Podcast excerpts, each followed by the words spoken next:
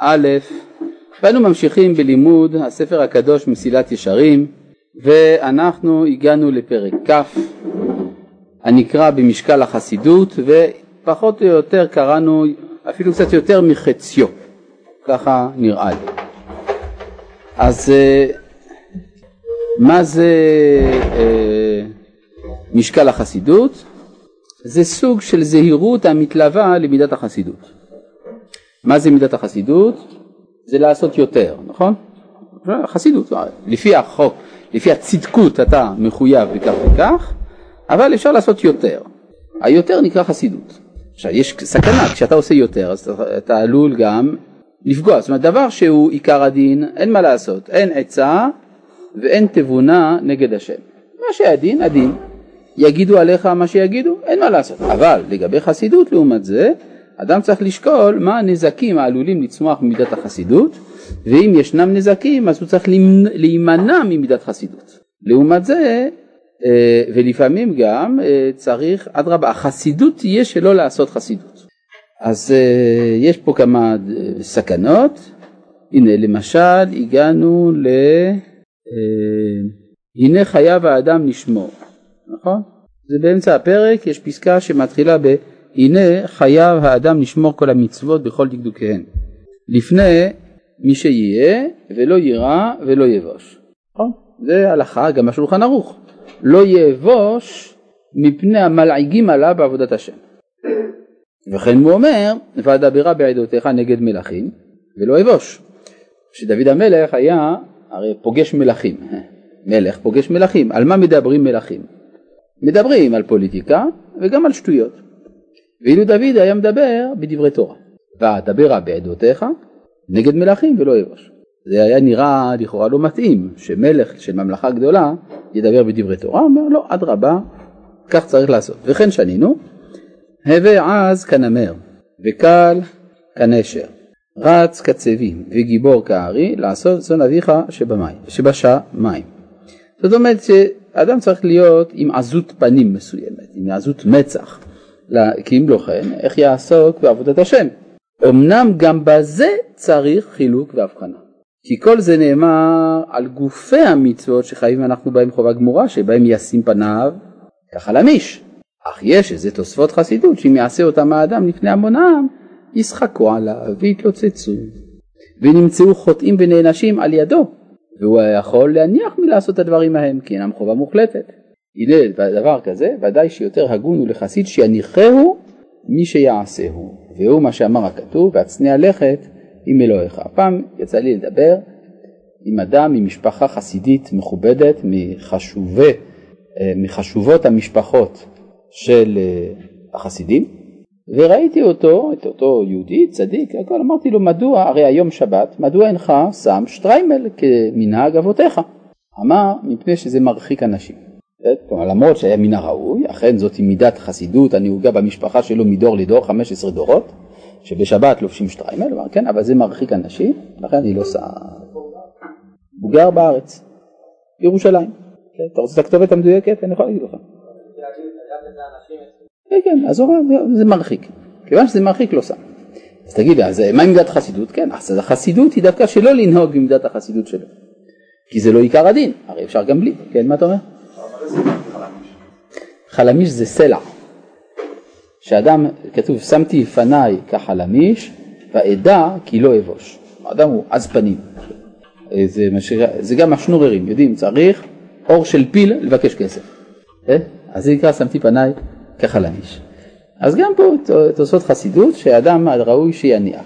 למשל, יש שאדם מקפיד, אני יודע, איזה מידות חסידות יש? הרבה מידות חסידות. שאדם, כמידת חסידות, מוציא ציציות. שהציציות יבלטו בחוץ. מידת חסידות. ואם זה יגרום למריבה, וזה יגרום להרחקה, אז שלא יעשה. כמעשה באדם אחד שלמד במכון מאיר, צדיק, ובא להתחתן, אמרה לו ארוסתו, או אני או הזקן. הלך לרב מרדכי אליהו. אמר הרב אליהו, אני אוסר עליך לגדל זקן. במשך שנה, ואחרי שנה נדון. אחרי שנה, חזר לרב אליהו. הוא אומר, אני אוסר עליך עוד. רק אחרי כמה שנים יתיר לו לשים זקן. אמר לו, הרי זה שאתה לא מגלח, זה מידת חסידות, הרי אתה יכול להשתמש במכונה. אבל ואהבת לרעך כמוך, זה דאורייתא. שלום בית, דאורייתא. אז אתה, אני אוסר עליך לגדל זקן. זה לא שהרב אליהו לא ידע מה הערך של גידול זקן. אז אנשים לפעמים עושים שטויות, חושבים שהם צדיקים גדולים, ואינם יודעים שבזה שהם נוהגים מידת חסידות, הם פוגעים באחרים. אז זה מה שאומר כאן. אך יש איזה תוספות חסידות, שאם יעשה אותם האדם לפני ההמון העם, ישחקו עליו והתלוצצו, ונמצאו חוטאים ונענשים על ידו, והוא יכול להניח מלעשות הדברים ההם, כי אינם חובה מוחלטת. הנה דבר כזה, ודאי שיותר הגון לחסיד שיניחהו, מי שיעשהו. זהו מה שאמר הכתוב, והצנע לכת עם אלוהיך. לפעמים גם אדם ראוי לו להסתיר את חסידותו.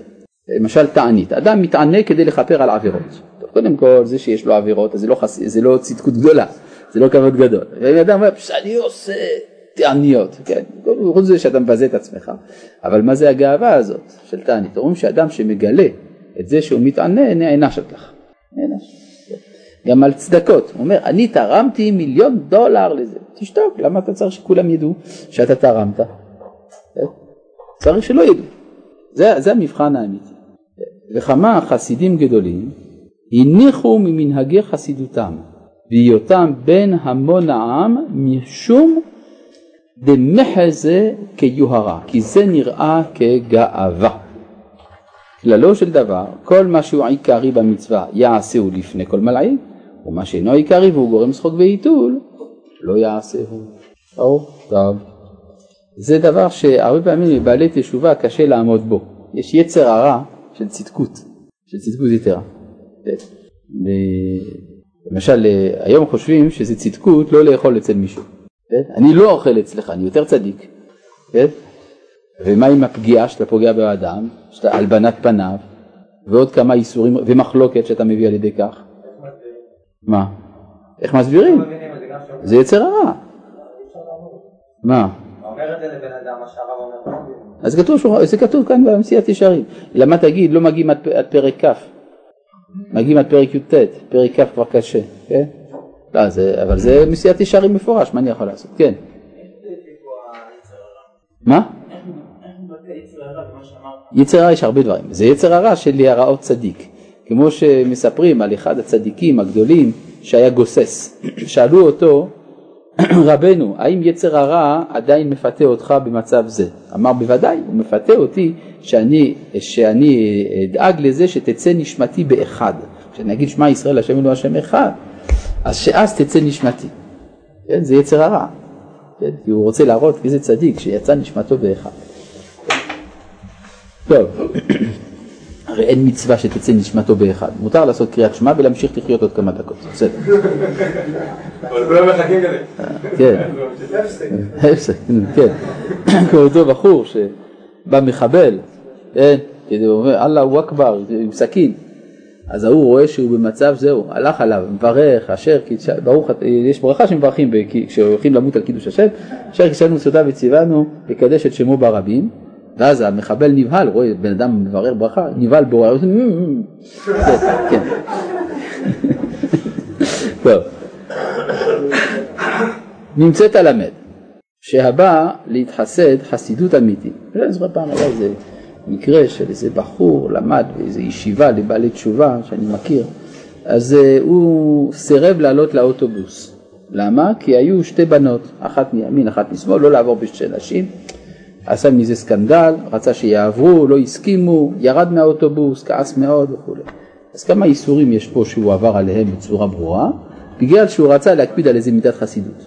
טוב, נמצאת הלמד, אבל אני אספר לכם סיפור הידוע, אני חושב שסיפרתי את זה על רבי שלמה זלמן אויערבך, שהוא ישב באוטובוס, ובאה אישה, כן, ברנו על זה, נכון? מה? לא מכיר, אבל הנה, הוא היה בשיעור. אתה מוכל? אני יכול לספר? טוב. אישה לא צנועה כל כך, היא ישבה לידו. אז יש כמה אפשרויות. או שיקום ויתיישב במקום אחר, זה פוגע בה. או שיגיד לה לקום, זה ממש לא יפה. מה עשה? קם ועשה כאילו שזאת התחנה שהוא צריך לרדת אליה ממילא, ירד ולקח את האוטובוס הבא. אתה מוכן לשלם, אה? טוב, זה משהו אחר. טוב, שלום, ומה בדבר הלכות משונות שבחסידות, כמו הוצאת שבת ביום שלישי וכו'. כיצד החסידות משנה את ההלכה? האין הזה בל תוסיפו וכו', או לא תתגודדו בתודה. אין דבר כזה חסידות שמוציאה שבת ביום שלישי, אלא אם מישהו נמשכה לו השבת עד יום שלישי, אז ההלכה היא שעושה הבדלה, אז אני לא מתבעיה בכלל. זה לא נגד הדין. מה הרב חושב על הבד"ץ הדתי-לאומי החדש והיכולת לאכול אצל אחרים? בהקשר למידת החסידות שהרב דיבר עליה. אני לא יודע מה זה הבד"ץ הדתי-לאומי החדש. לא יודע מה זה. לא שמעתי. אבל יש איסור לא תתגודדו. אסור לעשות אגודות. הקמת שני בתי דינים בעיר אחת. הרמב"ם כותב את זה בהלכות עבודה זרה, שזה אסור. כן? אז כנראה שצריך להיזהר מאוד בדבר הזה. כן? עכשיו, לא לאכול אצל אחרים, זה מאוד בעייתי לא לאכול אצל מישהו, אתה פוגע בו. אלא מה, אתה אומר, אבל הוא לא מקפיד על זה ועל זה. אז מכאן שאתה צריך להיות תלמיד חכם גדול, ולדעת מה מותר לאכול ומה אסור לאכול. מעשה בהרב מרדכי אליהו, שהיו לו הרבה מאוד מידות חסידות בהלכה וכו'. פעם אחת התארח אצל אחד מתלמידיו בשבת. אמרה לו אשתו הרבנית, הרי אתה כידוע לא סומך על הפלטה החשמלית הרגילה. אתה לא סומך. והנה אתה יודע שאצל תלמידך הוא מניח את הדברים על הפלטה החשמלית של שבת. שאתה לא סומך עליה. מה יהיה? אמר לה, אני אוכל מה שאוכלים. טוב? לא מתווכחים. מגיעים לאכול בשבת, עושים קידוש, המוציא, ופתאום בעלת הבית אומרת, שיחה כבוד הרב, הפלטה קפצה, האוכל קר. בסדר. אז זה נקרא שהקדוש ברוך הוא מתחשב בצדיק. כן? מתחשב בו, אבל לא באופן שיבזה את השני. טוב. כן. זה צריך להבין משהו. אם האדם שאנחנו אומרים לבוא אצלו, הוא לא יודע, הוא לא שומע. אין לנו מה שאתה נגיע... בסדר, מה זה הוא לא יודע, הוא לא שומע? תן לי דוגמה, מה הוא מביא לך? בשבת? יום חול, נגיד, אתה בא אליו, נו. כן, מה? הביא לך סיר עם אורז ובשר. אתה יכול להגיד, יש לי קלקול קיבה. תגיד שיש לך קלקול קיבה, זה מותר. תגיד שיש לך קלקול קיבה, מה הבעיה? עכשיו, מה זאת אומרת שהוא מביא לך אורז ובשר? זאת אומרת, זה אורז שבו יש תערובת תולעים ובשר של סוס? לא, אלא מה זה? תסביר לי, מה הבעיה? בשר לא כשר, באיזה מובן הוא לא כשר? לא נקנה ממקום בעל תעודת כשרות, אלא מה? הוא הלך וקנה מהכפר הערבי הסמוך. מוכרים בשופרסל בשר שלא הומלח. מוכרים בשר שלא הומלח, לא ירוכשר. זה הרבה יותר יקר. רוב האנשים לא יודעים איך. מה? בדרך כלל, הבשר שמוכרים ברוב המקומות הוא בשר שהוכשר והומלח. אתה ראית דבר כזה? כן. פעם משהו עושה בדיקה על פן השארים. כן. כתוב עליו מדקה, לא הוכשר, ולא... ובישלו את זה. אז באמת במקרה הזה יש לך בעיה, אתה לא יכול לאכול. אבל מה? אז אתה יכול להגיד שיש לך כאב בטן. בסדר? ושאתה לא יכול להכניס שום דבר לפה. אז מה, תישאר רעב? כן, תישאר רעב, מה יש? זה לא שווה בשבילו להלבין פנים של מישהו. כן. הרישה, אבל נפקמנה רצינית בין גוי ליהודים, נכון? בין גוי ליהודי, כן. כל מה שאתה יכול להחמיר בבישול גוי, תחמיר. כל מה שאתה יכול להקל בבישול יהודי, תקל. מותר לקבל מגוי כוס מים?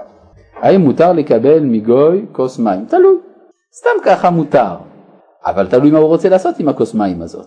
הוא רוצה לקרב את דעתך אליו וכדומה, אז תשקול. אבל מותר לקבל כוס מים. יש הלכות בישול לגויים, נכון? כן. טוב, איפה היינו? נמצאת הלמד. ארי, יש פה כמה שאלות. מדובר בבד"ץ אורות אליהו בראשות הרב שמואל אליהו והרב שיינברג. לא מכיר, לא בדקתי, לא יודע. נמצאת הלמד. מה? שהבא להתחסד חסידות אמיתי.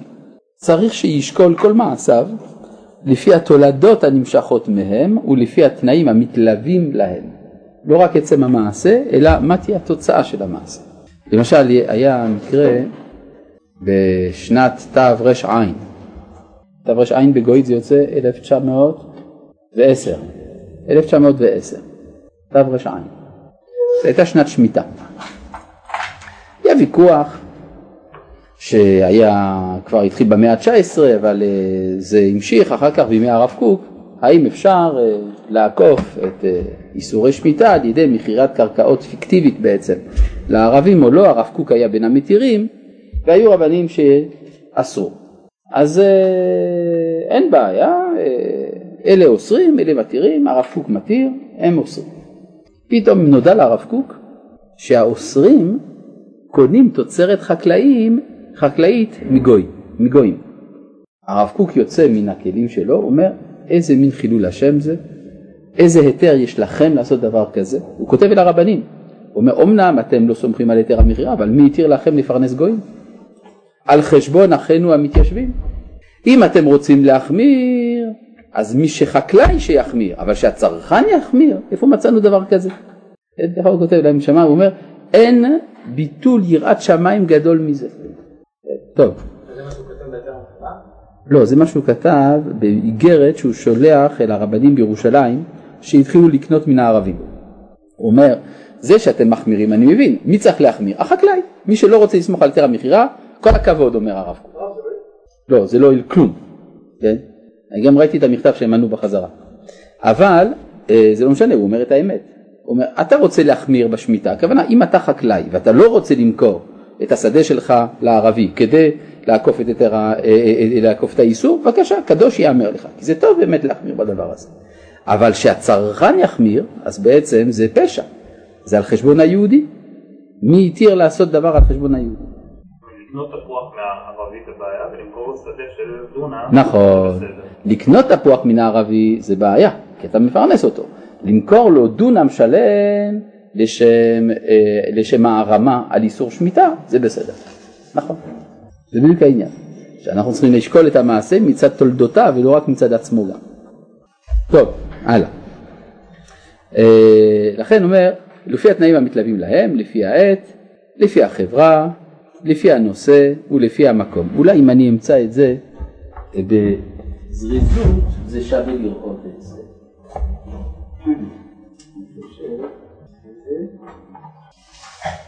אני לא מוצא את זה כעת, אבל...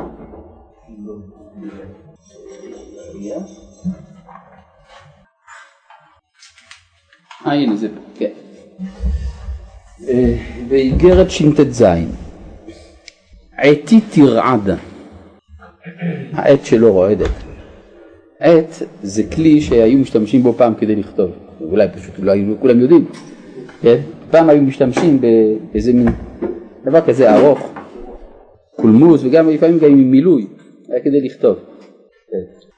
עתי תרעד בידי למעשה הנבלה אשר נעשתה כעת לאחינו יושבי המושבות, כי אחרי אשר הוחזק הדבר עד כה שלא ליתן הכשר לגויים, כדי שלא לדחוק את רגלי ישראל המדוכאים ומיוגעים בעוניים, ועיניהם תלויות למחייתם על ידי פדיון הענבים, הנה, עתה, אחרי אשר נגמר העניין בדבר סכסוך שאלת השמיטה, שכל עיקרה באה לטובת אחינו בני המושבות, נמצאו חותרי מחתרת, אשר יעצו בסתר לקנות דווקא מהגויים, ולהרים קרן צרנו, השוחקים על משבטנו, איך שאנחנו בעצמנו רודפים את אחינו בני בריתנו, אי שמיים. אין לשער, תראו, זה הרב קוק היה אדם מאוד זהיר בלשונו, אבל תראו מה שהוא אומר. אין לשער גודל החרפה, וחילול השם, ועוצם הרשעה שיש בזה. דמי לבבי כסיר ירתחו, וכאבי עד לשמיים מגיע, מהמצב היום הזה, מהנפילה של תורה ויראת שמיים אמיתית שיש בעניין זה. זה חריף. נדיר. נכון, נדיר, אבל זה כל הביטויים, לא יודע, יותר חריף מזה אני לא הצלחתי למצוא. ירנה כבוד גאונו לתקן את המעוות כפי היכולת. אחר כך הוא מוסיף, יש למודעי, כי חשש גדול מצד אורלה וכלי הכרם יש בקרמי הגויים בשנים הללו, יותר ממה שהיה בימים הקדמונים, והרי אנחנו מוחזקים להשגיח על קרמי אחינו בשמירה והשגחה מעולה, ואיכה זה עתה תהפך השורה שניקח משל גויים הבלתי מושגחים, רק כדי לרדוף עד הנפש את אחינו בשרנו. בענייני בזה ידידו עוז דורש שלום תורתו באהבה רבה. טוב, יש פה כמה הערות. שלום, מה פירוש שהרב לא שמח על הפלטה של שבת? ואילו הלכה אחת בישראל, ואם נפסק שמותר, אז מותר, להבדיל מהקרים שכל אחד פוסק לעצמו. זאת אומרת, אבל הוא פסק אחרת. זאת אומרת, יש הלכה אחת, הסנהדרין ישבה והחליטה אם הפלטה כשרה או לא? לא, יש מי שאיתי, ויש מי שעושה. הרב אליהו, 120, מה יש? בסייעתא דשמיא, שלום כבוד הרב, מה הבעיה בפלטה בשבת לפי הרב מרדכי אליהו? לגבי כשרות פרסמו צולם מסעית מתוך ציר רחבים שהגיע מהשטחים עם דופן כפולה ומצאו בה 4 טון בשר של פרות, וזה יועד למרקולים והמסעדות בירושלים. הבעיה בפלטה של שבת לפי הרב מרדכי אליהו שהוא דן את זה כאש גלויה. טען שזה כמו אש גלויה ויש בזה גם איסור הטמנה, ולכן הוא לא סומך על הפלטה של שבת. מה? כי זה לא מידת חסידות. לפי דעתו זה עיקר הדין. אבל הוא דאג במידת חסידות שלא לבייש את המארח ששמח על הדעה המתירה. אבל הוא יודע שזו מחלוקת בינו לבין רבנים אחרים. יש רבנים המתירים והוא אמר רבנים האוסרים. לכן הוא מעיקר הדין, מבחינתו לא אוכל. אבל מה שהוא עושה, הוא לא רצה לבזות. אז הוא אמר לי, אשתו, אל תדאגי, יהיה בסדר. יש לו רוח הקודש, הוא יודע שיהיה בסדר, שהפלטה תקפוץ. שהחשמל תקפוץ, כן. עכשיו לגבי המסעית שצולמה, כן, זה מצער מאוד, כן. בסייעתא דשמיא המשך. ומקומות שהמשגיח מגיע פעם בחודש, נתקלתי באופן אישי בדבר כזה, כמובן שיש חשש כבד, מה נמכר שם בדיוק, ולכן מי שמודעים לכך, מבחינתם זו לא חסידות להקפיד על כשרות מהודרת, אלא הקטנת הספק. סליחה, מה שנאמר כאן הוא בורות מוחלטת בהלכה. לפי ההלכה, נדבר על ההלכה עיקר הדין, מותר לסמוך על מקום שבו המשגיח מגיע פעם בחודש, בתנאי שלא יודעים מתי הוא מגיע. זה ההלכה מפורשת בשולחן ערוך. שאפילו הגוי, כיוון שהיהודי נכנס ויוצא מתי שהוא רוצה, אז הגוי תמיד חושש, ככה ההלכה, שאנחנו מדדלים את הגוי כמי שחושש שמה יבוא היהודי, ולכן הוא לא חשוד. בסדר? אז זה עיקר הדין. אני לא אומר שלא ראוי לעשות יותר, להחמיר יותר וכדומה, אבל להגיד שזה עיקר הדין, זה בורות בהלכה. טוב, אז איפה היינו? נמצאת הלמד שהבא, מה? איפה זה המקור שהרב קוק? איגרת ש"ט ז. ש"ט ז. כן. נמצאת הלמד שהבא להתחסד, חסידות אמיתית צריך שישקול כל מעשיו לפי התולדות הנמשכות מהם. למשל יש גם הלכה, המציאו הלכה חדשה. מה ההלכה החדשה שהמציאו? אסור להיכנס לחנות שמוכרת בשבת. אני רוצה שיראו לי איפה זה כתוב בשולחן ערוך. שאסור לקנות מחנות שמוכרת בשבת. זה נראה. אתה מסייע לדבר עבירה, הוא עכשיו מוכר ביום חול. אסור לקנות בשבת, זה נכון, זה אני מסכים. אני מסייע לו, רגע, אז אסור. רגע, ונגיד שהוא לא מוכר בשבת, והוא בשבת מדליק טלוויזיה. אז האם מותר לקנות אצלו ביום חול? כי הרי על ידי הכסף שהוא ירוויח, הוא... תמצא לי הלכות, אני רוצה הלכה. אל תמציא לי הלכה. עכשיו, תגיד, מידת חסידות, אני רוצה לקדם את השבת בישראל, חרם צרכנים וכדומה. אתה צריך לראות עד איפה זה מגיע. אם הדבר הזה מסייע שמתוך זה ירבה השלום בעולם, ותתרבה שמירת שבת בעולם, מה טוב. אם אתה תגיע להפך, אז אסור. מה? אני לא אמרתי שאין בעיה, לא, בעיה של כשרות זה סיפור אחר, אדם שמחלל שבת, אז יש כבר בעיה לגבי הכשרות, אני מדבר על לקנות, אתה נכנס אליו, אתה קונה במבה, במבה זה סגור, זה לא הוא בישל, כן? והיום יום שני, יום רביעי, לא משנה מה, אתה קונה במבה, מותר או אסור? מותר, שלא יספרו סיפורים. טוב, יש מספיק דברים שהם אסורים מעיקר הדין. קורא לי לפעמים, מבקש קולה, או כוס קפה. נו. ובעלת אחת אומרת, אנחנו תוכים בשבת. נו. יש פה איזשהו היבט של חילול השם, כי היא חושבת שעשו. לא, איזה חילול השם. הרי מותר לך לשתות כוס קפה גם אצל גוי. נכון. היא חושבת שבגלל שתשובת אסור, כי אין למד להם בתעודה, תוכים בשבת. היא משוכנעת, אז מה חילול השם? אתה יכול להסביר לה, סליחה, אבל זה לא קשור לעניין, אתה יכול להסביר לה שאתה יודע הלכה קצת יותר טוב ממנה, למשל, כן? אז לא, זה אחר כך יחס האנשים אחרים באים ולהורים אז בסדר, נו, טוב, איפה אנחנו? או אם מעשה אחד, ואם הפרישה ולפי התנאים המתלווים להם, לפי העת, לפי החברה, לפי הנושא ולפי המקום.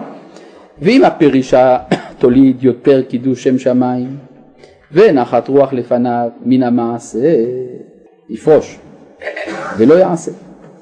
או אם מעשה במהר אחד במראיתו הוא טוב, ובתולדותיו או בתנאיו הוא רע, ומעשה אחר רע במראיתו וטוב בתולדותיו, הכל הולך אחר החיתום והתולדה, שהיא פרי המעשים באמת. בין הדברים מסורים אלא ללב, מבין ושכל נכון. אז מה זה דורש ממך? להיות חכם. אז תהיה. כי אי אפשר לבאר הפרטים שאין להם קץ, והשם ייתן חוכמה עם פבדת ותבונה. ומעשה, דרבי טרפון יוכיח, שיחמיר להטות כבית שמאי. ואמרו לו, כדאי היית לחוב בעצמך שעברת על דברי בית הלל, אף על פי שמחמיר היה. מה זה היה סיפור? מחלוקת בית הלל ובית שמאי לגבי קריאת שמע של ערבית. כתוב לגבי קריאת שמע של ערבית בשוכבך. אז בית שמאי אמרו בשוכבך, סימן שאדם צריך, כשהוא אומר קריאת שמע של ערבית, להיות בהטיה, כאדם ששוכב. ואילו בית הלל אמרו לא, אין לזה שום קשר, בשוכבך הכוונה בזמן שבני אדם שוכבים, ואתה יכול לעמוד, לשבת, לשכב, איך שאתה רוצה, התנוחה איננה חלק מן הדין. מה עשה רבי טרפון? היה הולך בדרך, הגיע זמן קריאת שמע והיטה, כדברי בית שמאי. לכאורה הוא עשה רק חומרה, נכון? כיוון שאיתה רצו הליסטים לבוא להורגו, כן, כמעט נהרג על ידי כך, כן, סיכנתי מפני הליסטים, אמרו לו, כדאי היית לחוב בעצמך, היה מגיע לך למות, למה? שאתה נתית לדברי, שעברת על דברי בית הלל ועשית כדברי בית שמאי, לכאורה מה? עבר על דברי בית הלל, שבית הלל אמרו שזה לא חשוב איך אתה עושה. וזה שהוא, אם אדם נגיד שוכב ומגיע הזמן קריאת שמע והוא ממשיך לשכב ולקרוא את שמע, בית הלל אומרים אין בעיה, כי הרי אתה לא מחויב לשנות תנוחה, אבל אם אתה מקפיד לשנות את תנוחתך כדי לצאת ידי חובת בית שמאי, אתה עבריין. למה? כי, אז בא הוא מסביר למה. וזה שעניין מחלוקת בית שמאי ובית הלל היה עניין כבד לישראל לפני המחלוקת הגדולה שרבתה ביניהם, וסוף סוף נגמר שהלכה כבית הלל לעולם. הנה קיומה של תורה שגמר דין זה יישאר בכל תוקף לעד ולעולמי עולמים, ולא יחלש בשום אופן, שלא תעשה תורה חס ושלום כשתי תורות. ועל כן לדעת המשנה הזאת יותר חסידות הוא החזיק כבית הלל אפילו לכולה מלהחמיר כבית שמאי. כלומר מה שקרה, בית שמאי ובית הלל כשהם נחלקו הם הגיעו לידי שפיכות דמים, ירושלמי מפורש, הרגו אחד את השני.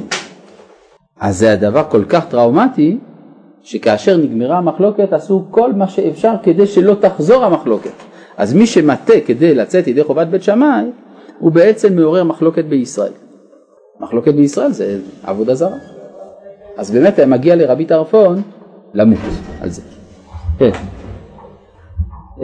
בסייעתא דשמיא, באותו מקום שראיתי עובד יהודי יקר מאחינו הרחוקים, שהסביר לי כיצד הוא מכין את האוכל בעצמו, הוא קונה את הלחמניות, בשר, גבינה וכו'. הוא מכין, והמשגיח מגיע פעם בחודש כדי לגבות את התשלום בלבד, ויש לא מעט כאלה. מה שאתה מספר שהמשגיח מגיע כדי לקבל את התשלום פעם אחת בחודש בלבד, יכול להיות שאותו יהודי לא רצה שאתה תאכל אצלו. אז זה נכון שזה לא בסדר. להגיד שיש רבים, יש לא מעט כאלה וזאת מניין לך, מותר להאמין ללשון הרע? אז ברגע שאתה, לך יש ידיעה שהדבר הוא לא קשר, אתה לא יכול לאכול. הגעה למידת החסידות תלויה בקיום מלא של עיקר ההלכה, או שניתן להחמיר דבר מסוים שנוח או קל לך להחמיר בו. זה באמת שאלה גדולה. אני נגיד עוד לא מקפיד על כל ההלכות, האם מותר לי לנהוג מידת חסידות לדבר מסוים? מה? הרב פעם אמר שיש... אנחנו עדיין בשאלה. אני מסביר את השאלה שלו. הוא שואל, השואל, שאומר, יש דברים שאני עדיין לא בסדר מצד הלכות מסוימות. יש הלכות, אני באמת לא מקפיד, אני לא בסדר. אבל יש הלכה שאני רוצה להחמיר בה. האם מותר לי להחמיר, למרות שבשאר ההלכות אני עוד לא יצאתי ידי חובתי או לא. מה אתה אומר? הרב פעם סופר סיפור שהיה איזה יהודי שלקח מצווה אחת והגדיל את העד. כן, זה נכון. זאת אומרת שבאמת זה מותר, למרות הסכנות שבזה. כלומר, יש סכנה בזה שאדם מחמיר כל מיני חומרות, כשבשאר הדברים הוא לא בסדר, אבל עדיין זה בסדר. המשך. למקום שמוכר בשר, הפיתוי גדול מאוד. הבשר שבא מהשטחים זול בהרבה, ויש להם תעודת כשרות. לעומת הרב לנדא, שיש לו מפתחות של המקום, מפקחים על המשגיחים, ובעל המקום באמת חושש להכניס דבר לא כשר. זה נכון, יש דרגות בהקפדה. אני יודע שיש מקומות שבהם אי אפשר, נגיד אם המשגיח חולה, אז לא מוכרים. למה? כי רק המשגיח יש לו המפתח של המקרר. כן? זה הרבה יותר טוב, בהחלט. טוב, אומר אם כן רמח"ל, וזה לנו לעיניים לראות, איזה דרך ישכון אור באמת ובאמונה, לעשות הישר בעיני השם. עד כאן הפרק על משקל החסידות. כן? אז בעצם למדנו כאן שיעור גדול, עד כמה שהחסידות לפעמים יכולה להיות מזיקה, ולכן צריך להימנע ממנה. שלום, איך ייתכן שתלמידי חכמים הרגו זה בזה? האם הכוונה חלילה שרצחו זה בזה? והרי רצח זה לכל הדעות. זה נכון, זה באמת לא בסדר, זה טראומטי נורא. כן. אגב, יש לציין שפעם הקראים טענו שאי אפשר לקבל את דברי הרבנים, כי הרי מצאנו שהם רוצחים, שהרי כתוב בתלמוד, שהרי בית שמאי ובית הלל היו הורגים זה בזה. זה נכון, זה בית שמאי שהיו הורגים בבית הלל. ענה רבינו סעדיה גאון, דבר זה לא נמצא בתלמוד. נכון או לא נכון? לא בתלמוד הבבלי, זה בתלמוד הירושלמי. אמרו מכאן המחקרים באקדמיה, מכאן שרבנו סעדיה גאון לא הכיר את התלמוד הירושלמי. רק בעיה אחת, רבנו סעדיה גאון ישב בארץ ישראל במשך 8 חודשים, בישיבה של הגאון הארץ ישראלי אהרן בן מאיר. אז להגיד שהוא לא הכיר את התלמוד הירושלמי, שהוא היה התלמוד הנלמד שם, זה צחוק מן העבודה. אז איך להסביר את זה שהוא אומר דבר זה לא נמצא בתלמוד? כי הוא עונה לקראים, פשוט מאוד. את הקראים הוא דוחה בקש, הם לא הכירו את התלמוד הבבלי, הירושלמי, הוא אומר, זה לא נמצא בתלמוד. באמת, חפשו, לא תמצאו. בסדר? טוב. אז באמת לא בסדר שמרגו אחד את השני, זה ממש, כן, רצח, אתה צודק, זה לכל הדעות, אסור לרצוח. כן, השאלה מה זה תלמידי בית שמאי. תלמידי בית שמאי זה לאו דווקא תלמידי חכמים, זה הגרופיז, הדפוקים שבמצבי לבית שמאי. חיילים, כן, אגב. טוב, היו לו חיילים. פרק כ"א, בדרכי קניית החסידות. הנה, כן, פשוט למדנו מה זה חסידות, על חלקי החסידות, משקל החסידות. עכשיו, איך קונים חסידות? לא כתוב. עד עכשיו למד. הנה ממה שיועיל הרבה לקנות החסידות הוא גודל ההסתכלות ורוב ההתבוננות. על מה צריך להסתכל ועל מה צריך להתבונן. בואו נראה. כי כאשר ירבה האדם להתבונן על גודל רוממותו יתברך ותכלית שלמותו ורוב ההרחק הבלתי משוער שבין גדולתו ובין שפלותנו, יגרום לו שימלא יראה ורעדה מלפניו, ובהתבוננו על רוב חסדיו עמנו ועל גודל אהבתו יתברך לישראל ועל קרבת הישרים אליו ומעלת התורה והמצוות, איך היוצא מן העיונים והלימודים, ודאי שתתלהט בו אהבה עזה ויבחר ויתאווה להידבק בו. כי בראותו שהבורא יתברך הוא לנו לאב ממש, ומרחם עלינו כאבל בנים, יתעורר בו בהמשך החפץ והתשוקה לגמול לו כבן אל אביו. כלומר, יש פה שתי התבוננויות, אחת של המרחק והשנייה של הקרבה. המרחק הוא המרחק הפילוסופי, מרחק אדיר, בעצם אינסופי, בין האדם לבין השגת בוראו. ולמרות כל המרחק הגדול הזה, אהבתו של הבורא אלינו. אז יש פה התבוננות במרחק, התבוננות בקרבה. מרחק מצד האדם, קרבה מצד הבורא. והדבר הזה מוליד שתי עקרות באופן מיידי, היראה והאהבה. אבל, כן? שייך פה אחד, כמו שאהב,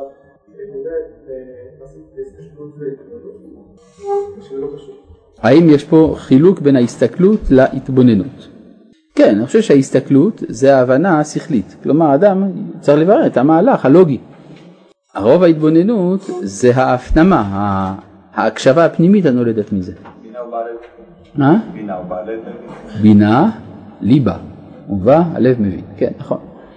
היה גוי אחד בשם דקארט, הוא כתב את הספר המדיטציות המטאפיזיות.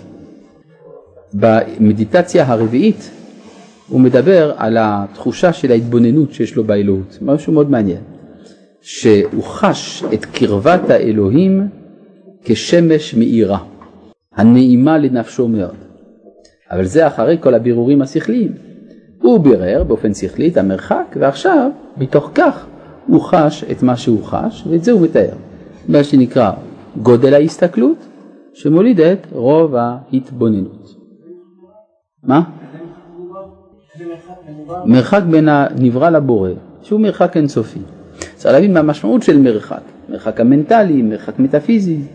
גיצור, השכל הפילוסופי מברר את זה. זה המרחק. זה כמו שלמשל בספר הכוזרי, יש דיונים על תארי האלוהות. הם תוארים של אטריבוטים, קוראים לזה בלעז. תארי האלוהות. והדיון על התארים בכוזרים מחולק בשני מקומות.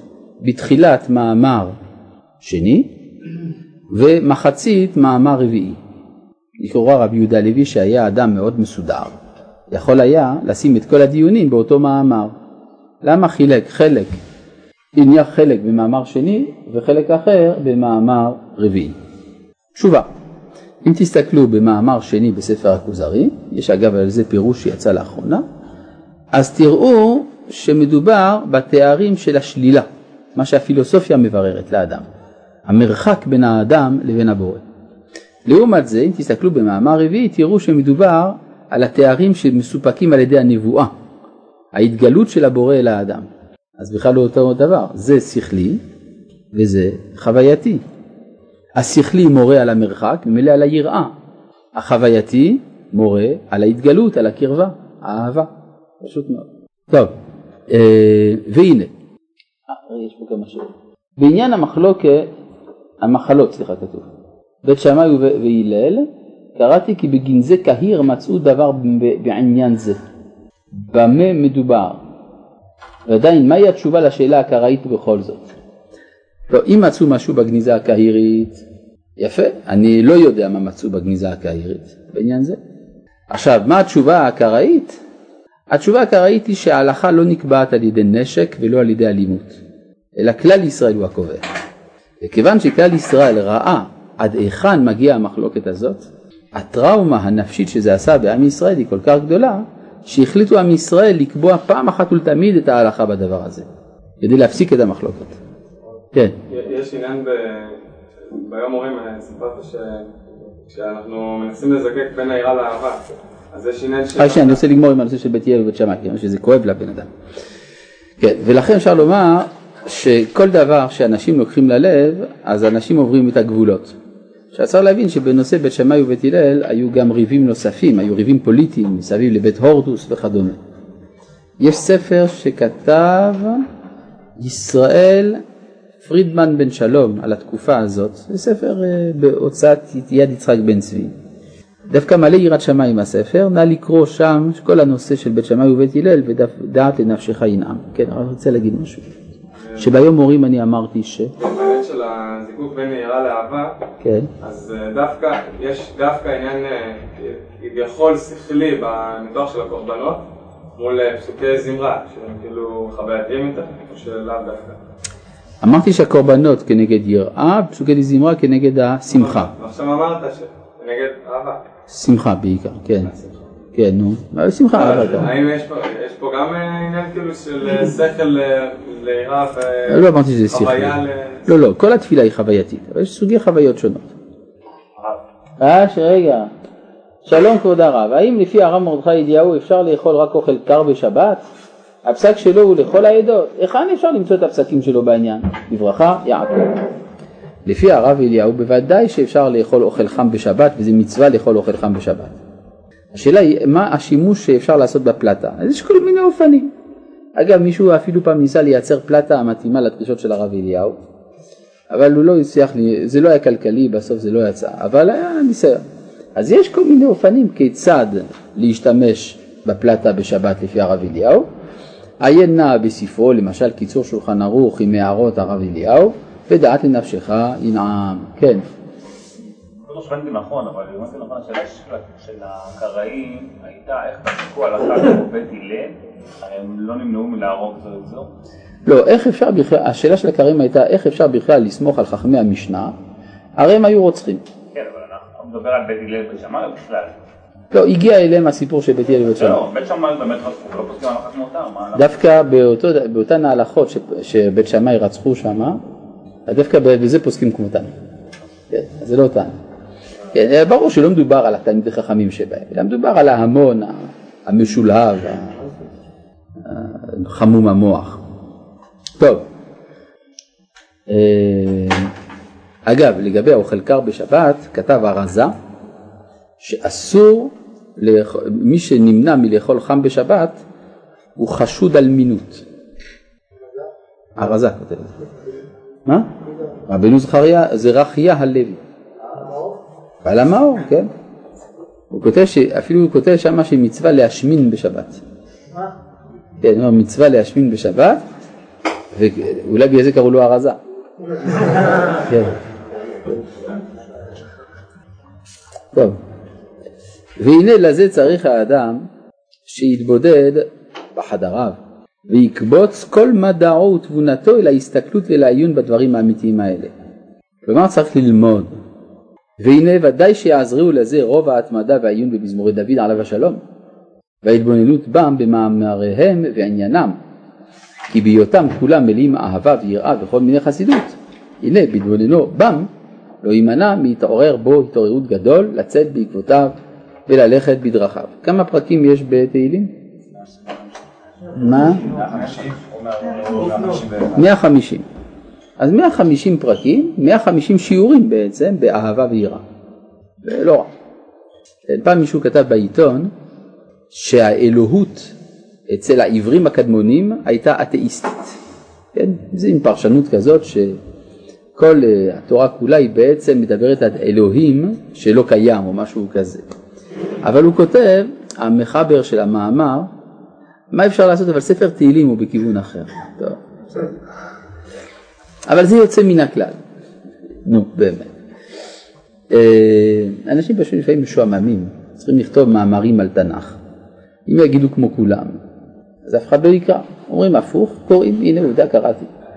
טוב. וכן תועיל הקריאה,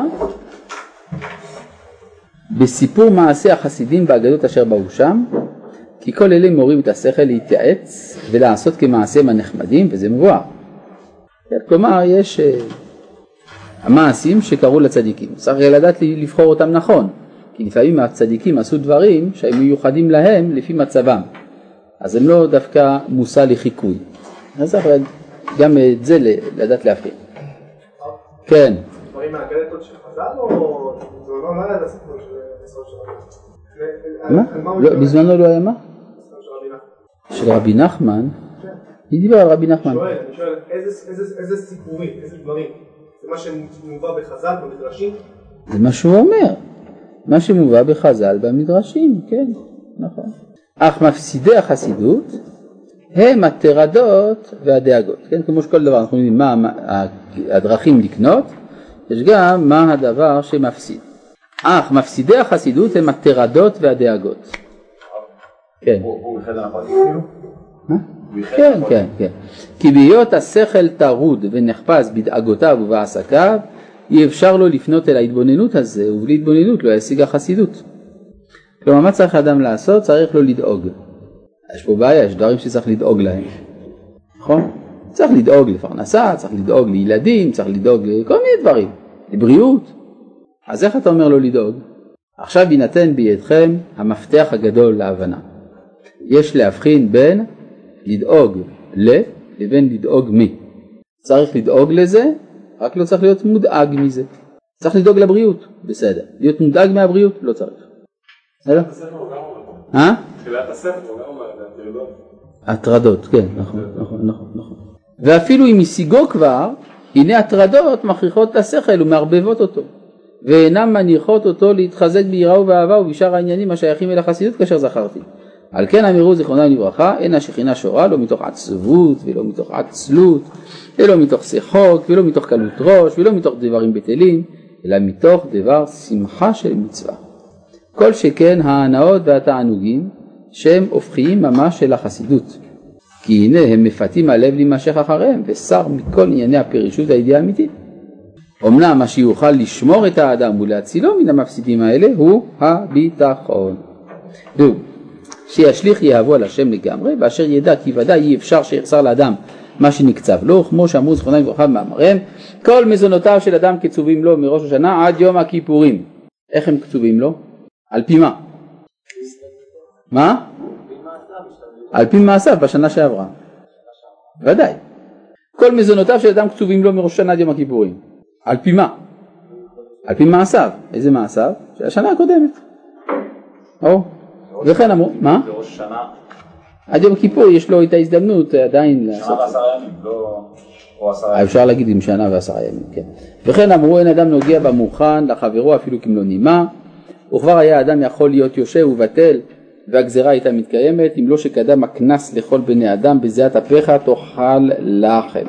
אשר על כן חייב אדם להשתדל איזו השתדלות לצורך פרנסתו, שכן גזר המלך העליון, והרי זה כמס, שפורע כל המין האנושי אשר אין להימלט ממנו. על כן אמרו, יכול אפילו יושב ובטל, תלמוד לומר, בכל מעשה ידיך אשר תעשה. כלומר, אדם לא יכול להגיד, פרנסה מן השמיים, אני לא עושה כלום, יושב.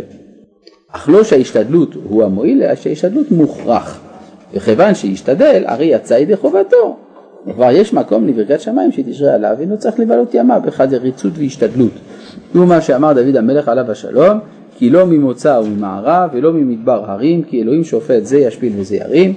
ושלמה המלך עליו השלום אמר, אל תיגע להעשיר מבינתך חדל, אלא הדרך האמיתי הוא, דרכם של החסידים הראשונים, עושים תורתן עיקר, ומלאכתן תפלה, וזה וזה נתקיים בידם, כי כיוון שעשה האדם קצת מלאכה, משם ועלה אין לו אלא לפתוח בקונו ולא להצטער על שום דבר עולמי, אז תישאר דעתו פנויה וליבו מוכן לחסידות האמיתי ולעבודה התמימה.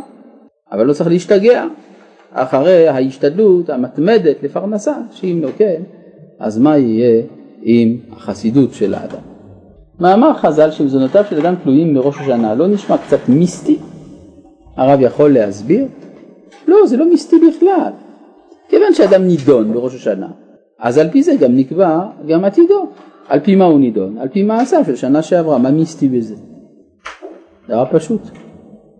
טוב, עד כאן להיום. שלום.